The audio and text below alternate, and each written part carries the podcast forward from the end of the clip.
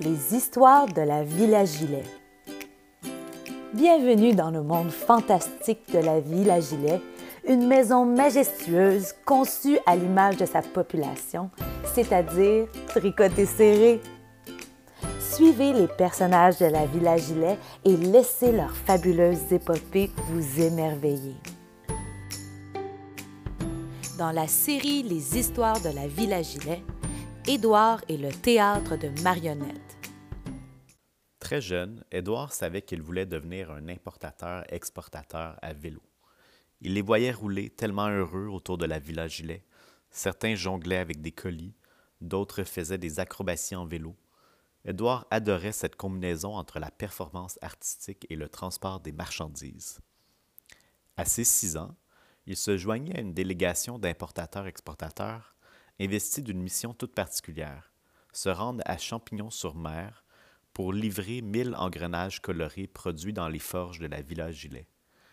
Pour mener à bien cette mission, la coopérative des importateurs-exportateurs du laineux gilet, aussi appelé le CLG, avait rassemblé mille villagiletins et villagiletaines de 6 à 106 ans, chacun sur son propre vélo, avec chacun un, engrenage coloré installé sur sa tête comme un chapeau. L'immense convoi parcourut forêts et vallées pendant plusieurs jours, avant d'enfin voir au loin Champignon-sur-Mer se pointer à l'horizon. Aux portes de la ville, une dame très grande les attendit avec un grand sourire. Elle trépidait de joie. Hurrah, les engrenages sont arrivés! Cette dame était Stéphanie Parmentier, la mairesse et marionnettiste en chef de Champignon-sur-Mer. Elle guida Édouard et les 999 autres importateurs-exportateurs vers le centre de la ville, où sur une grande place se dressaient cinq personnages géants. Il y avait une femme, un homme, une petite fille, un petit garçon et un pommier. Chacun de ces personnages était immense, beaucoup plus haut que les maisons et les bâtiments autour d'eux. Des centaines de marionnettistes vinrent à leur rencontre et très rapidement s'emparèrent des engrenages colorés. On les vit alors grimper avec beaucoup d'agilité sur les personnages géants. Certains grimpaient jusqu'aux genoux alors que d'autres se rendirent jusqu'à la bouche ou à la pomme, tout en tenant d'une main un engrenage. Puis, ils disparurent à l'intérieur avec les engrenages et on entendit très vite des clics et des whiz. Ensuite, quelque chose de franchement étonnant se produisit. Les yeux de la femme, de l'homme, de la fille et du garçon commencèrent à bouger, puis leur bouche, puis leur mâchoire, puis leur cou, et ainsi de suite jusqu'au petit orteil. Les feuilles du pommier géant, quant à elles, se mirent à bouger subtilement. Pour Édouard, c'était très impressionnant. Ces personnages étaient cent fois plus grands que lui. Stéphanie Parmentier leur fit signe à tous de s'asseoir confortablement.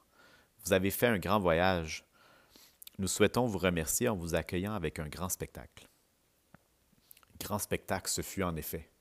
Les personnages se mirent à marcher comme s'ils étaient vivants, et une belle histoire de cueillette leur fut racontée. Édouard se rappellera toute sa vie de ce moment d'initiation à l'art de la marionnette. Il décida d'en faire sa vocation. Pendant plusieurs années, il travailla à son projet. L'été, il se rendait à Champignon-sur-Mer pour apprendre les arts de la marionnette, et l'hiver, il travaillait dans la doublure laineuse de la villa à la construction d'un somptueux vélo-théâtre. Il devint à 11 ans le premier importateur-exportateur à vélo à produire chaque saison un spectacle de marionnettes ambulant, à même son vélo-théâtre qui se dressait tel un chapeau au-dessus de sa tête. Son vélo-théâtre était beaucoup plus miniature que le spectacle géant qui avait marqué son enfance. Il présentait des personnages loufoques comme une baleine et un échevin, auquel il donnait vie par des petits mouvements de doigts et de paupières. Partout où il allait, Édouard était un importateur-exportateur très attendu et apprécié. Certains de ses spectacles, comme le court tout nu, étaient plus controversés dans certaines régions, mais partout on reconnaissait en lui un, un très grand talent et sa joie de vivre était très contagieuse. Et c'est ce qui conclut l'histoire de Édouard et le théâtre de marionnettes. On se retrouve bientôt pour d'autres aventures de la Villa Gilet. À la prochaine!